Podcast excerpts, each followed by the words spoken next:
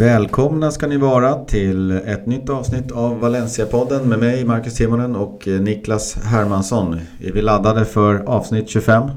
Ja, det tycker jag. Absolut. Det känns som vi har ett spännande avsnitt framför oss. Det har vi. Vi får ta det här avsnittet lite på uppstuds. Vi hade ett bra manus förberett. Sen fick vi tag i en bra gäst, men gästen hade haft lite trassel med, med resor hit och dit och bad dem att få återkomma lite senare om en eller två veckor.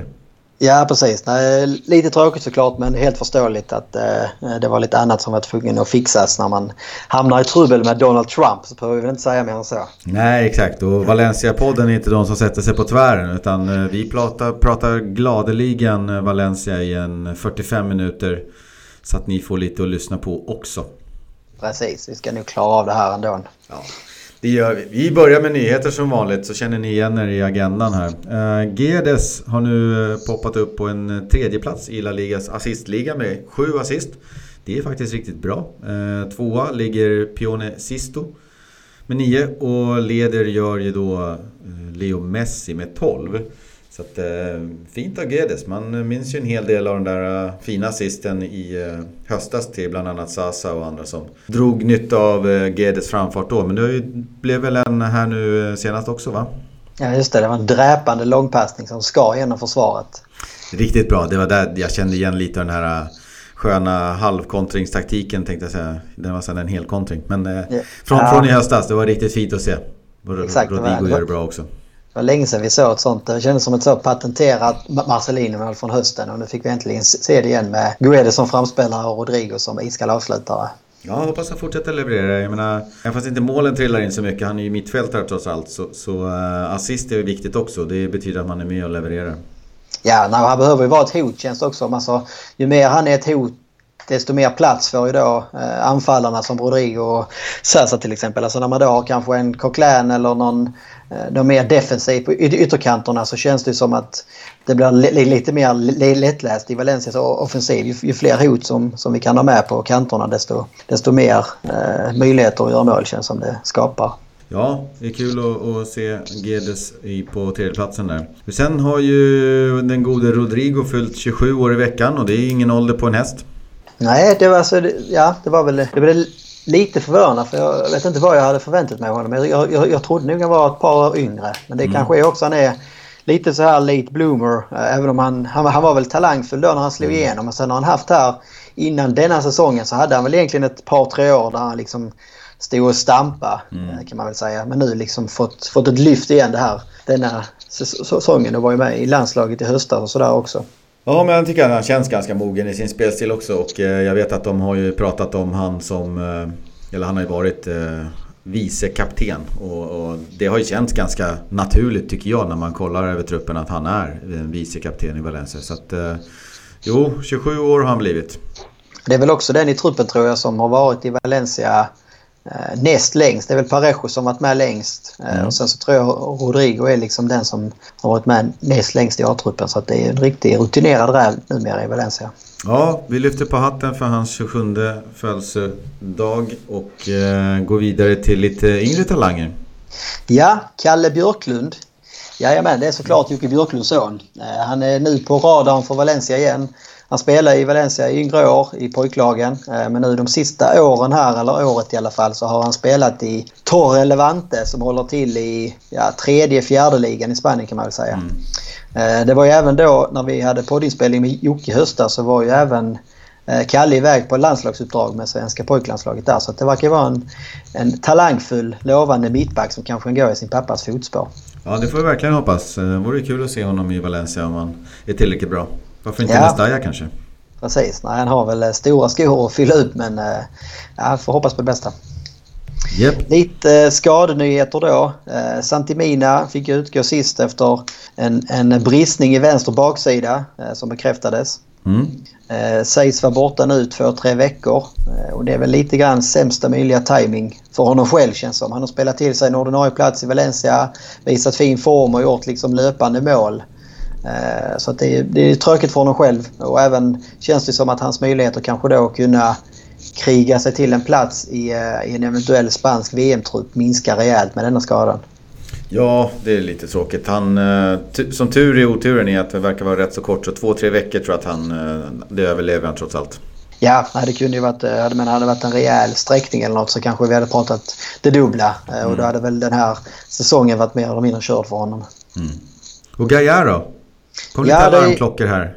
Precis, det kom ju först några stora rubriker om att det var en allvarligare muskelskada på Gaya som fick av träningen idag. Men man hade väl gjort en del tester här under sen eftermiddagen och det, det var ingen större fara så att säga. Det var nog snarare någon slags krampkänning eller någon slags kombination av kramp. Och han har haft problem innan också med de här typen av ischiasnerven i, i låret så att säga. Så att man blev lite orolig. Han har ändå hållit sig hyfsat skadefri i år så att det var väl skönt. Vi får hoppas att de här första rapporterna stämmer.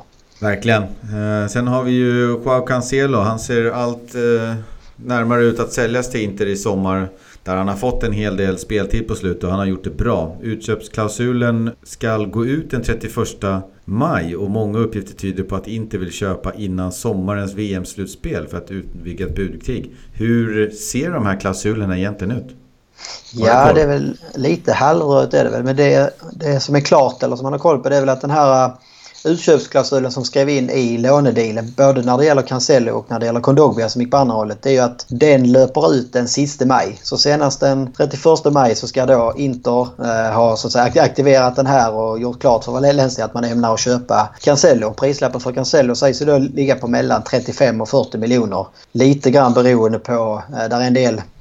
eh, jag tror att trettiofem miljoner är så att säga övergångssumman i stort sett och sen beroende på Eh, en del andra klausuler som hur mycket han kommer att spela, landslagsuppdrag hit och dit, så kan det bli liksom upp till fem miljoner mer i pris, mm. prislapp de närmaste åren. Eh, och Kondogbia har ju då ungefär samma förutsättningar att ska Valencia köpa honom, vilket eh, jag utgår från att man kommer att göra, vilket är det budskapet som man har sänt hela vägen fram så att säga, så är det också trettioförsta maj som gäller och tjugofem miljoner euro. Ja, där får vi se vad som händer. Det kommer ju en ny nyhet en gång i veckan, tänkte se om Kondogbia svarar i Valencia.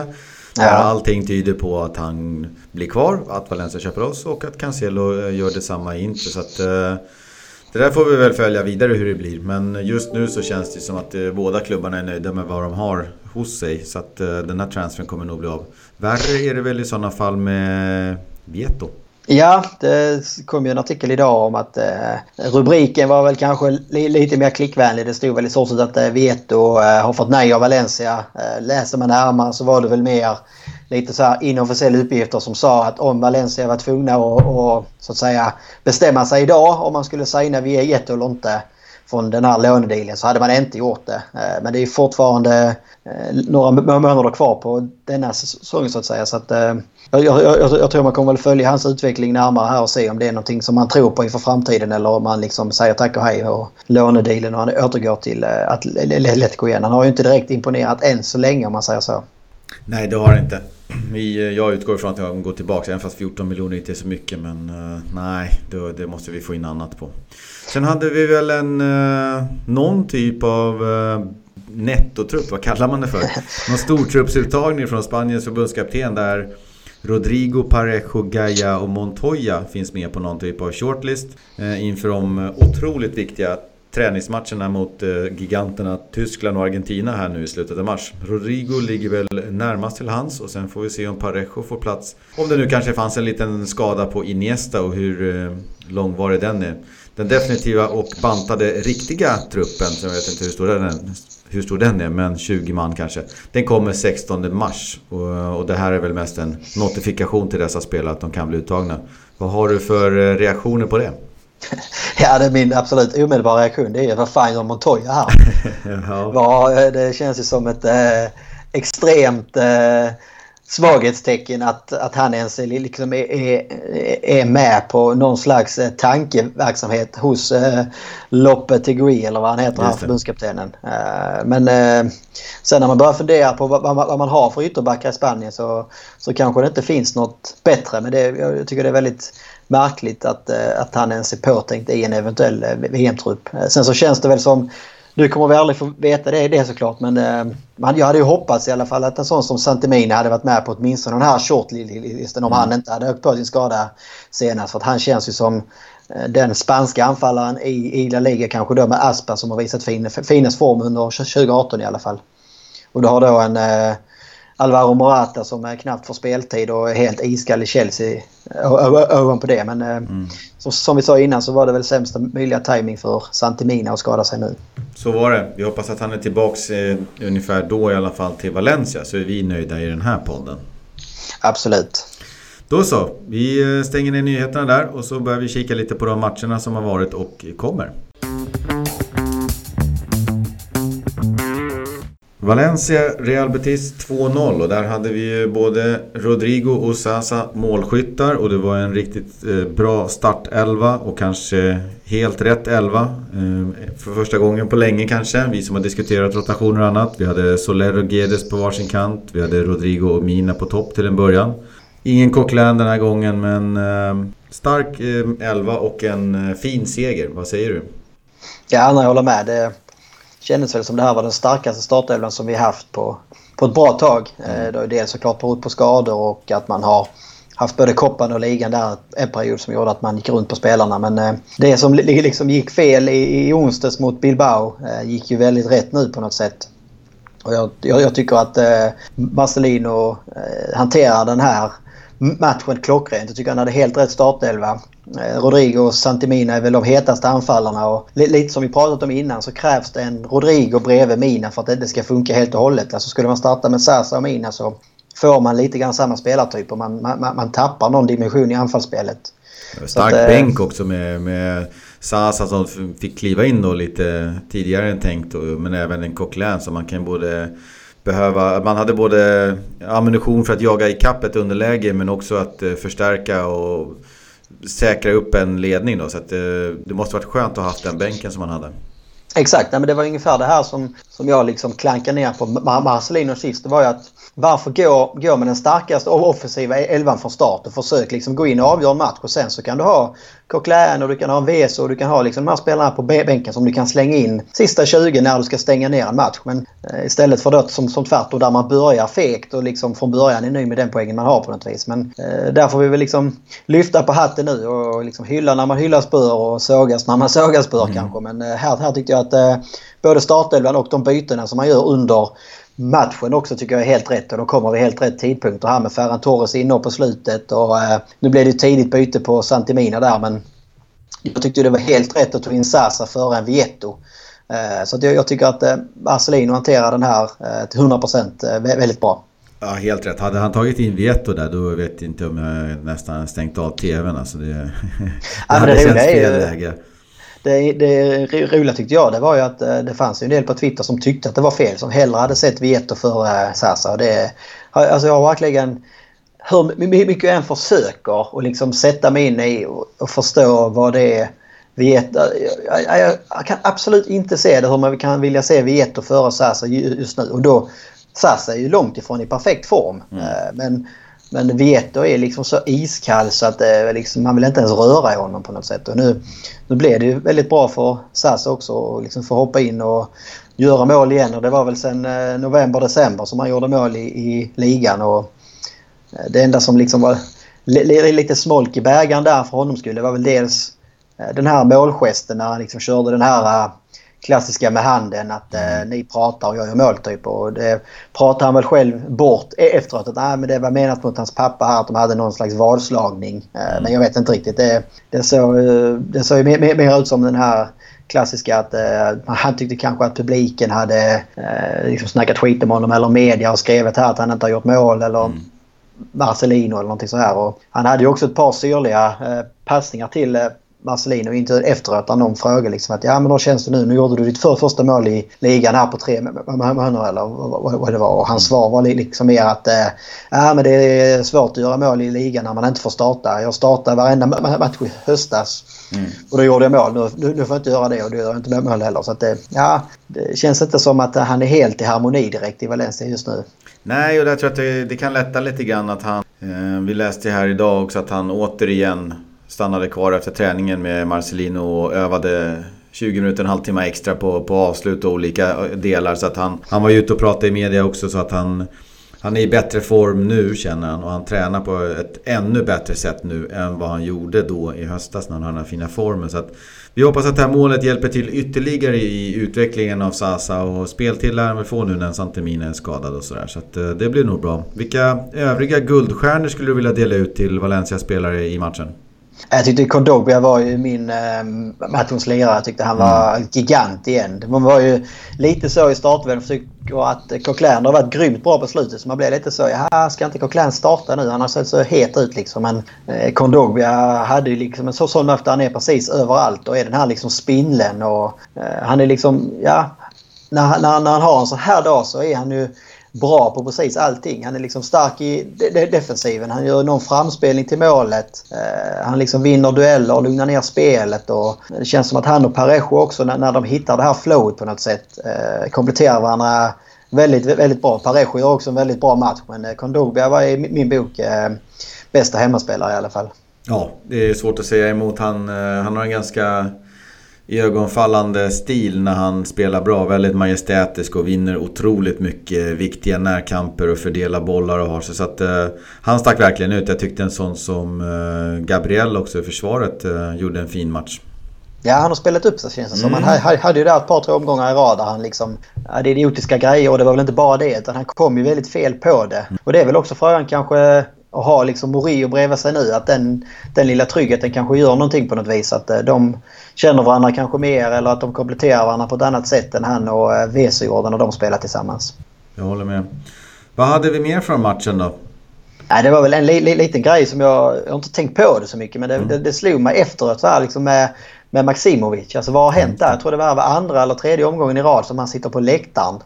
Eh, från ett år liksom i, i december, januari startade han ju i stort sett tre, fyra omgångar i rad och var ju alltid liksom på bänken som inhoppar och så här, och det kändes ju som han han hade liksom kämpat sig in i Valencia och kämpat sig in och liksom fått en plats i truppen, och så nu är han liksom helt ute i kylan igen. Men, Men det kändes lite grann som att han stod i ett vägskäl där, att han nu vill jag ta rätt val så att jag får speltid och så att jag kommer med liksom V M i Ryssland, och så får han lite speltid just när fönstret håller på att gå igen, och så fort det har slagit igen så försvinner Karn liksom. Ja. Först från startelvor och inhopp och sen helt från truppen liksom. Ja, det är nästan som man tycker lite synd om honom, och det blir mm. liksom alltså, man undrar ju på något sätt, nu hoppas jag inte att det är så, men eh, att han har liksom blivit för bakom ljuset här, för det var ju väldigt lägligt att han fick speltid precis när transferfönstret var öppet och när det liksom fanns en möjlighet för honom att hitta en exit. Och sen precis när fönstret liksom stängs, där helt plötsligt har en Coquelin kommit in. Efter det har vi inte sett Maksimović en enda minut, tror jag. Men sen finns det väl också en del andra logiska förklaringar. Alltså dels då att Coquelin kommer in och har gjort det väldigt bra så pass snabbt. Mm. Det, det kanske inte man hade räknat med, att han liksom skulle, skulle gå in och vara så här dominant direkt på något sätt. Sen så har ju då både Soler och Guedes kommit tillbaka från skador som också liksom har gjort att konkurrenssituationen på mittfältet är ju väldigt tuff. Och vi såg ju Maksimović som ytter i någon match, och det gjorde han väl helt okej, men det är liksom inte där som han, han ska kriga om en plats. Och på inom mittfältet så har ju både Coquelin, Kondogbia och Parejo varit outstanding alla tre egentligen. Så att försöka slå ut två av de tre är såklart en väldigt tuff utmaning för honom. Ja, det är en lite kul spaning att jag tar upp det.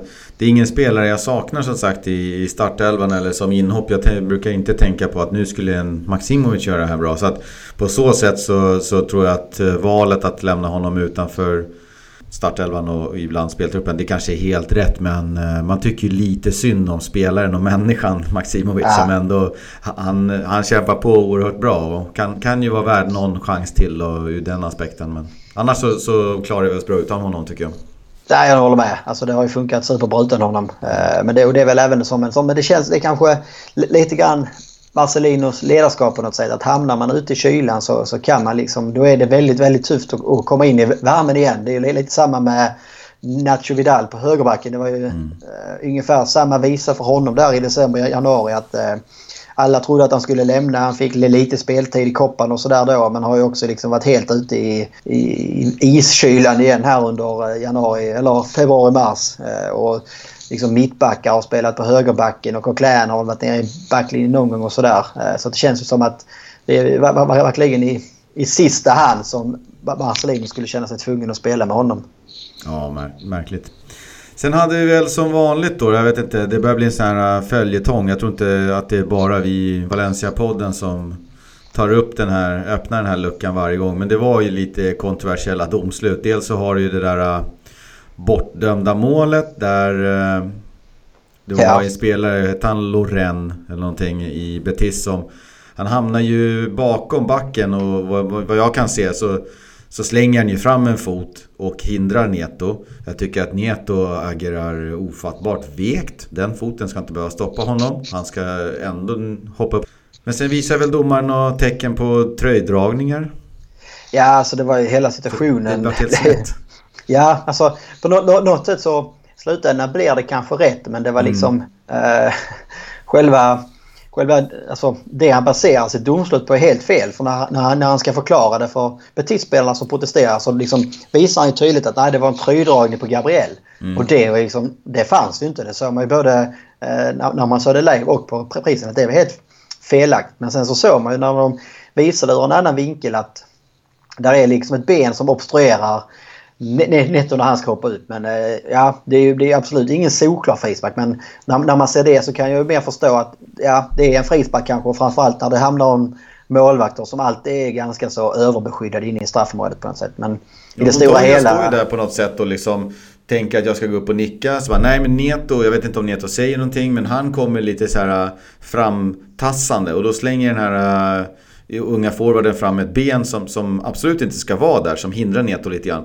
Men det känns som att är de gjorda av bomull liksom. Neto ska ju ja. komma som en pansarvagn fram där med Superman-positionen, näven rakt upp och boxar bort den där. Ja, nej, men det känns som ja, det är väldigt tveksamt ingripande också.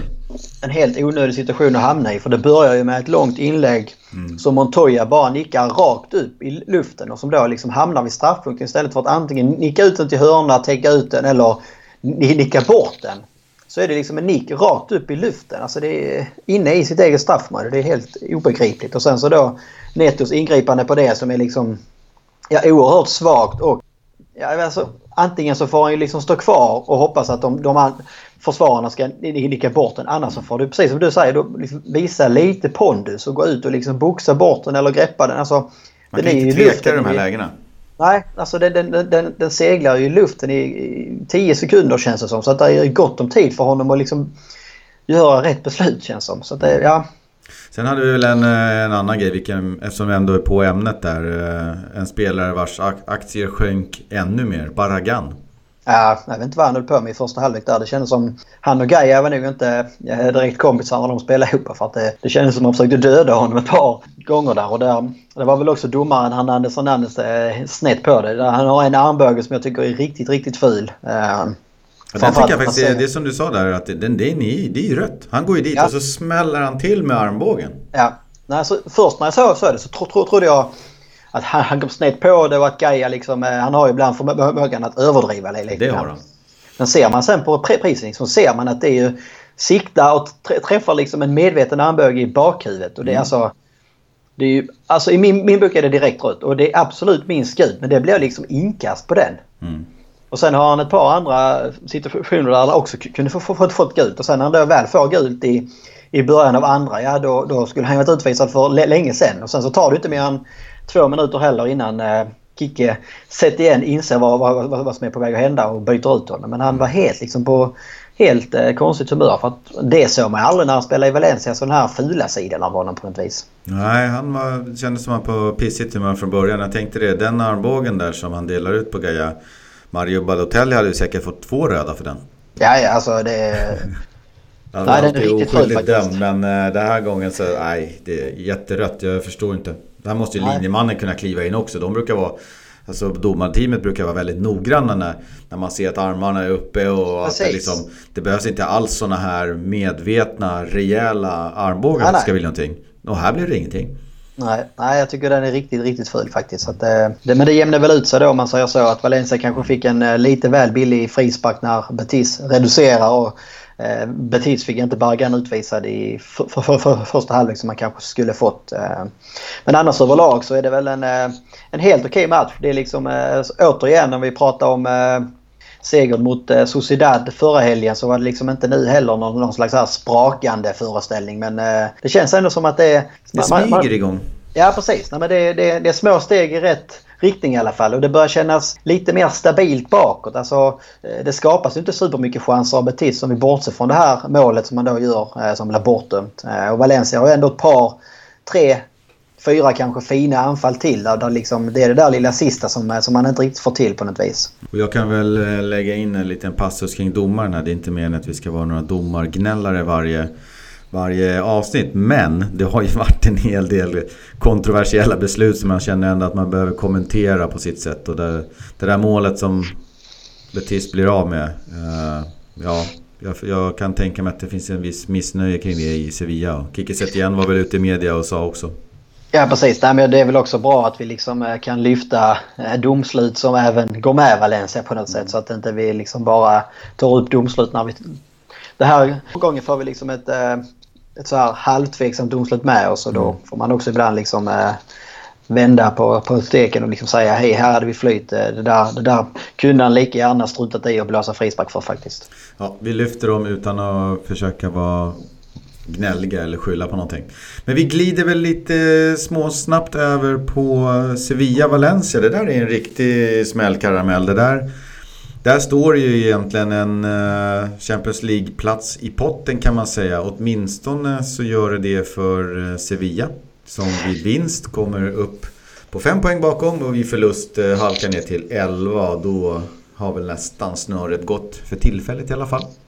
Ja, vinner Valencia då har man elva poäng plus egentligen en bonuspoäng, eftersom att man har, eh, hamnar man på samma poäng så är det inbördes möte med målskillnaderna där som räknas så att säga. Och Valencia har fyra noll från Mestalla och gå på, så även om man förlorar så ska det liksom till en femmålsförlust för att man inte ska få den bonuspoängen eh, med sig om man skulle hamna lika i slutet. Så det känns som vinner Valencia så är det då är i stort sett tolv poäng. Eh, och Villarreal har ju, har ju liksom eh, halkat efter här, så det känns som om Valencia slår Sevilla på söndag så känns det som att topp fyra, då ska det mycket till liksom för att man, man, man ska tappa det, även om det är tio omgångar kvar. Eh, vi vet ju att då har Valencia mött eh, Sevilla två gånger. Man har mött eh, Barca och Atletico. Och, nej, man har inte mött eh, Barca nej, hemma. Inte Barca, va? Atletico och Real har man mött. Precis, så att man har liksom ett av topplagen kvar bara.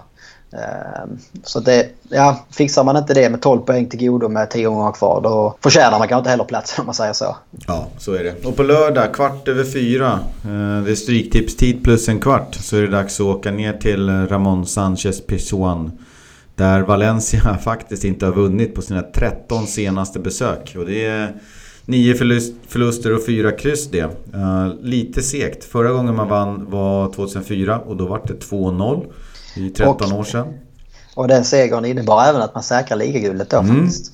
Exakt, bara en sån sak. Men eh, sen dess har man då inte vunnit. Å andra sidan så hade man en elva år ratsvit utan förluster där precis innan, mellan nittiotvå och två tusen tre. Så att jag tycker att det är dags att påbörja en tolv tretton år lång ny trend av inga förluster.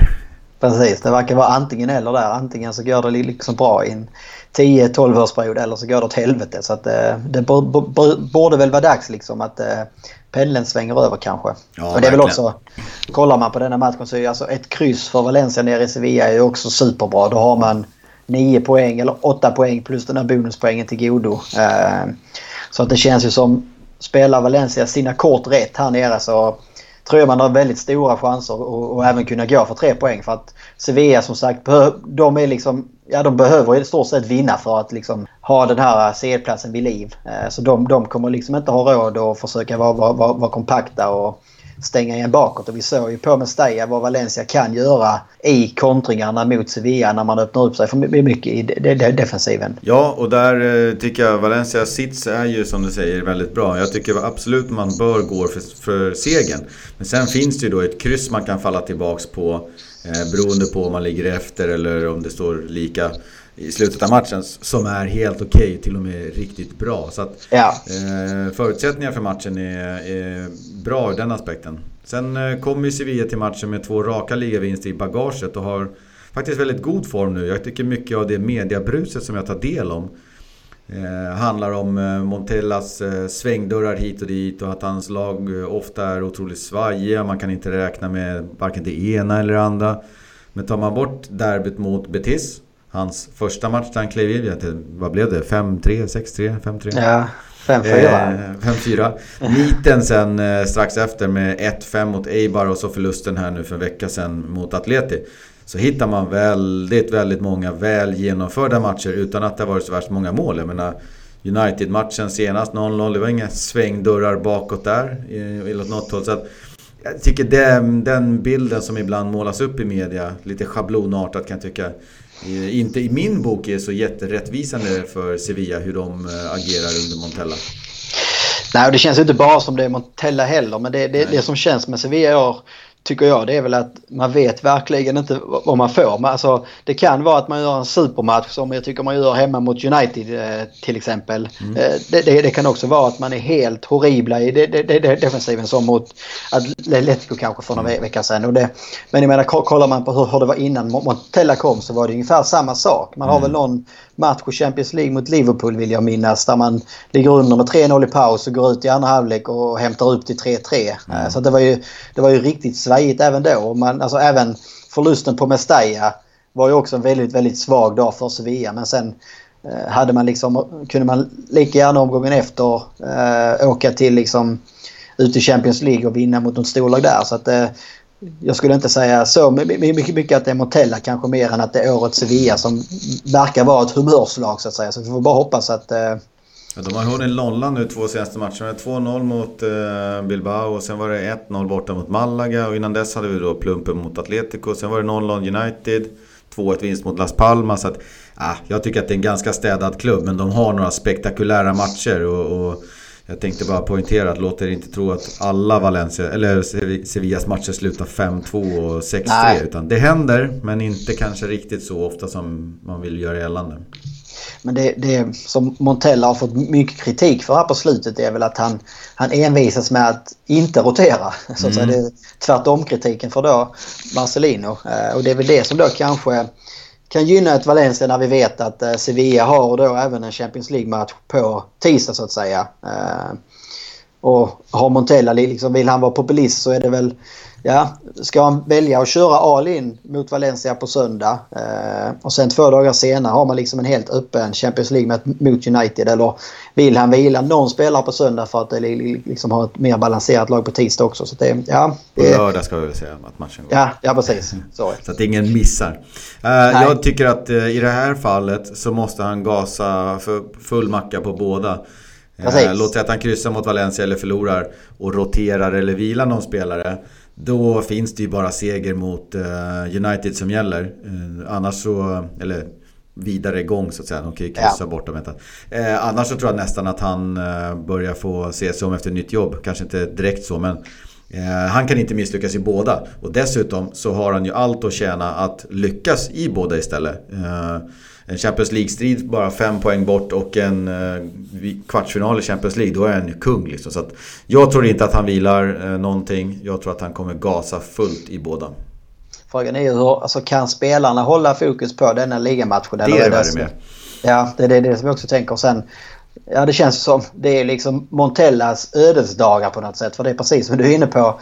Två förluster här och det är väl, ja, då, då blir det nog ingen förlängning för honom efter säsongen. Mm. Men två, två segrar så är man liksom, har slått ut United i C L och man börjar ta upp jakten om topp fyra i ligan igen och då är det liksom allt guld och gröna skogar. Så att det är verkligen eh, den här fina balansen mellan himmel och helvete för Montella och Sevilla nu känns det som. Sen finns det ju en rivalitet mellan Valencia och Sevilla. Eh, däremot så ser man på hur, hur uppumpad den rivaliteten är just nu så tror jag att Valencia känner att man kan komma dit och, och försöka spela på kryss eller en vinst då.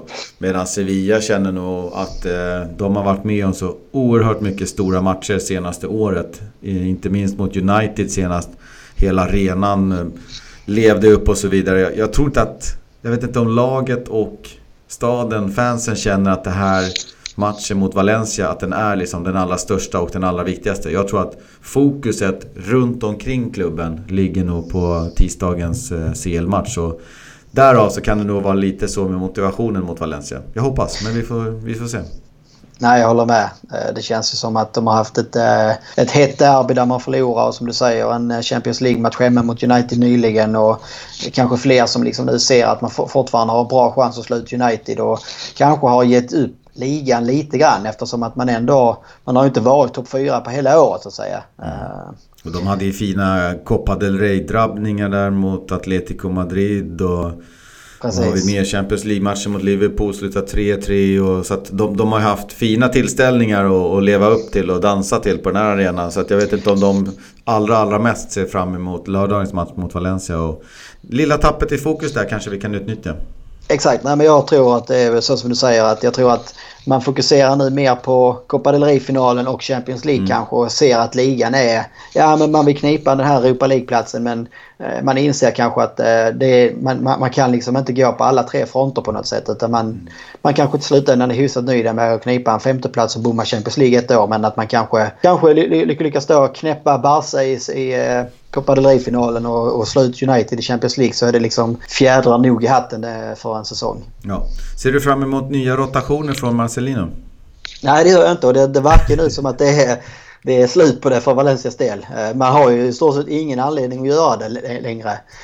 Man, man har bara en turnering att fokusera på. Det är match en gång i ve- ve- veckan. Jag tror det kommer någon omgång till senare i vår där man har eh, veckoomgång, men det är så pass mm. långt fram så att eh, ja, det är en och, gång till tror jag, och sen så har även ett landslagsuppehåll om en, två veckor ungefär, så att eh, här ska inte behöva roteras eh, för vilandets skull så där, utan eh, här ska man kunna gå med bästa laget. Ja, nej, det verkar som Marcelino ser det på samma sätt. Han har ju sagt att det här är liksom den stora finalen för, för Valencia den här våren egentligen så att säga. Mm. Efter Sevilla här så kommer ju li, li, li, lite mer beskedligt motstånd med Alaves, Leganes och Espanyol.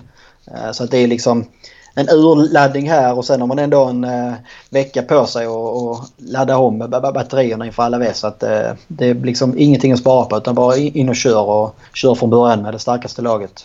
Ja, och det verkar ju vara ett riktigt starkt lag. Nu, om jag har förstått hela rätt så var det inga problem med Gaya. Vi har även Garay och Pereira. De ska vara tillbaks och uttagningsbara i helgen. Så det är väl egentligen vad jag förstår Santi Mina då som är borta. Och det, det är ju kul att det är så pass många tillbaks. Precis, det, där, det börjar väl bli tufft att ta sig, alltså bara, bara komma med i truppen nu om man säger så. Vad händer när, när Pereira är tillbaka? Betyder det att Ferran Torres hamnar på läktaren, eller är det Pereira som liksom nu ska kämpa och ta sig tillbaka, eller kommer han tillbaka i truppen direkt? Så det, det blir lite sån här delikata problem för Marcelino nu, hur han ska formera både startelvan men även liksom ta ut en bänk där han kommer behöva ställa över spelare som är friska och som har startat tidigare. Mm.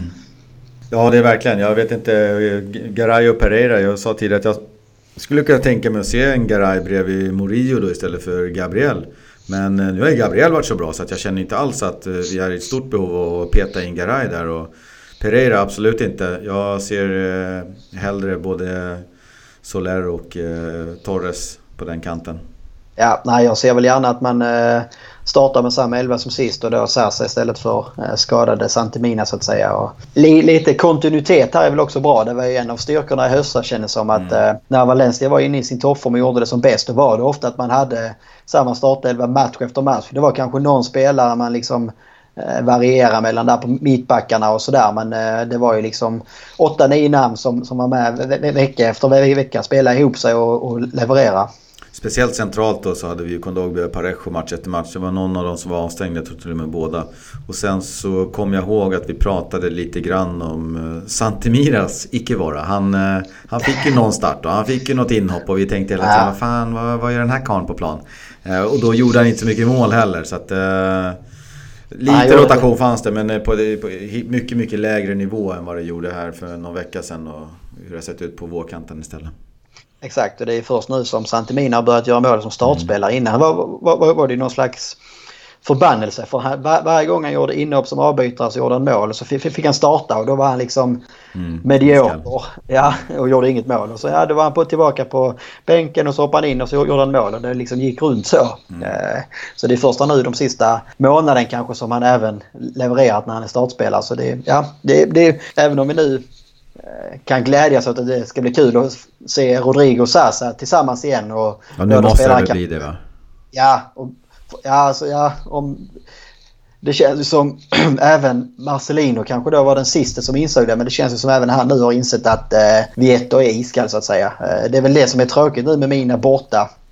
Det är ju att det kändes ju klockrent i höstas med de här tre. Eh, Zaza, Rodrigo, Santi Mina. För att, eh, ja, men var Zaza kallen då? Ja, men då hade man alltid en het Mina på bänken att kunna slänga in. Men nu känns det mer som att, eh, ja, att Vietto ska slängas in. Då behöver det vara typ djupfrys ute på planen för att det liksom ska vara läge att kasta in honom. Ja, man ska aldrig säga aldrig. Värre saker eller konstiga saker har ju skett än att Marcelino skulle slänga in Vietto nu på lördag. Vi får verkligen hoppas att inte det händer. Nej, det, framförallt inte från start. Det är Nej. väldigt svårt att se. Framförallt nu när Zaza hoppar in och var kanske inte strölande, men han gjorde mål. Och bara en sån grej ska man väl inte underskatta för anfall, att de får göra mål igen och börja liksom få lite självförtroende och hitta formen igen. Och alla såg ju liksom vilken, vilken fin kombo som Zaza och Rodrigo och vilket samarbete de hade i höstas. Så att även för Marcelino långsiktigt för våren här så borde han ju också liksom känna att eh, han vill försöka spela ihop och spela in dem igen. Verkligen. Du, jag tror att det har blivit dags för scorecast. sjutton lika. Du gick i kapp med där. Jag hade två två mot Betis och Santi Mina. Och du hade en seger med Guedes. Så att en poäng till dig. Och du får därmed börja tippa vad du tror det blir mot Sevilla borta. Jag tycker det är skönt att segrar premieras när man ja. tror på laget faktiskt. Ja, nej, Sevilla på lördag. Det känns som att... jag skulle säga att det är en av de svåraste matcherna att tippa hittills på förhand mm. faktiskt. Så att det, det känns som, i min bok i alla fall, så kan det bli allt ifrån noll noll eh, till en helt svängig historia som typ slutar fem fyra.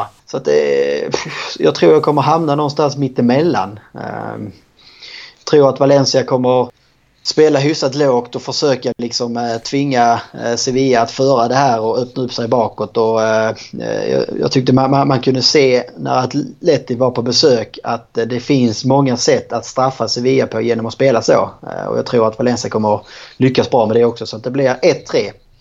ett tre. Vad blir det? tjugoåtta raka segern som jag tippar. Ja, jajamän. Vi fortsätter. Ja. Och det är Zaza som är hetast från start och gör första. Ja, det tar vi. Jag tycker det låter mycket bättre än vad jag tänkte haspla ur med här nu. Jag tänker faktiskt tippa på den första förlusten. Jag tror att Valencia åker dit. Jag tänkte på det. Sevilla är ju ett ganska bra lag. Jag tror att de har tagit lite färre poäng än man kanske skulle. Och det, det kanske är lite sådär tveksamt ut ibland. Men jag tror att de kanske studsar upp här. Och då tänkte jag så här, hmm, undrar ju senast. Just det, det var en kross fyra noll. Har Valencia Sevillas nummer? Kan allt det här? Nej, jag vet inte. Så jag, jag håller med, det kan gå hur som helst. Jag, det känns ja, helt det... öppet och jag tänkte att nu jag, jag, jag chansar på en eh, två noll. Ja, nej, men det känns ju verkligen, för det är ju det är, som du säger, så när Sevilla har sina bra dagar då har man liksom spelat ut både United och Liverpool på hemmaplan och eh, jag vet inte hur det gick när Barca och Real var på besök, men det känns som när när Sevilla har en bra, de har ju ett väldigt väldigt bra lag. Mm. Eh, så att har man en bra dag så så är det är det få lag i, i ligan som kan matcha dem så att säga. Men det känns som eh, att Marcelino kanske hittade liksom, eh, motgiftet eh, hemma på Mestalla i höstas, så kan han plocka fram det igen. Så ja, då kan det bli en rolig match. Då vet man aldrig. Jag eh, har inte jättekoll på hur deras målskyttar ser ut, men jag chansar med en Sarabia. Ja. Det skulle väl vara själva fan om man fick tre poäng. Lyckas gissa på Sevillas första målskytt och rätt resultat. Ja, då ja, skulle då vinna på sånt här. här. ja. ja, så är det. Men då så, då börjar vi väl runda av härifrån. Vi har nått fyrtiofem minuter snart och beklagar återigen att vår gäst inte kunde vara med den här gången. Men vi har fått, hade en bra diskussion där och kom fram till att om en vecka eller två veckor så försöker vi sikta på det igen, så får vi se vad som händer där. Hade du några avslutande ord? Nej, inte mycket mer än det. Vi ser fram emot att både ha denna gäst som skulle ha haft idag och sen har vi väl en eller två till som vi ska planera in under våren för mm. att få lite dynamik i programmet så att det inte bara är våra röster som ekar i etern varje vecka. Ja, och känner ni någon profil eller någon kändis eller någon annan som är lämplig att ha med i en Valencia-podd, så får ni gärna kontakta oss på de vanliga vägarna. Facebook, Twitter, Instagram under Valencia-podden eller valencia podden at gmail punkt com. Vi tar gärna mot förslag. Kan väl också bara säga att vi jobbar väl lite grann på, även om det är betoning på lite än så länge, men att få med Jocke Björklund igen efter mm. säsongen och få, en, få ett lite så här sammanfattningsavsnitt av den här säsongen och kanske en del tankar och så att säga, input från honom hur han ser på sommaren och säsongen tjugonitton. Så att det hoppas vi vi ska kunna bjuda på när, när, när säsongen går mot sin linda så att säga. Ja, vi får hoppas att han är med på den lilla, lilla summeringen. Ja. Men då så, då avslutar vi härifrån med ett sedvanligt hasta luego. Hasta luego.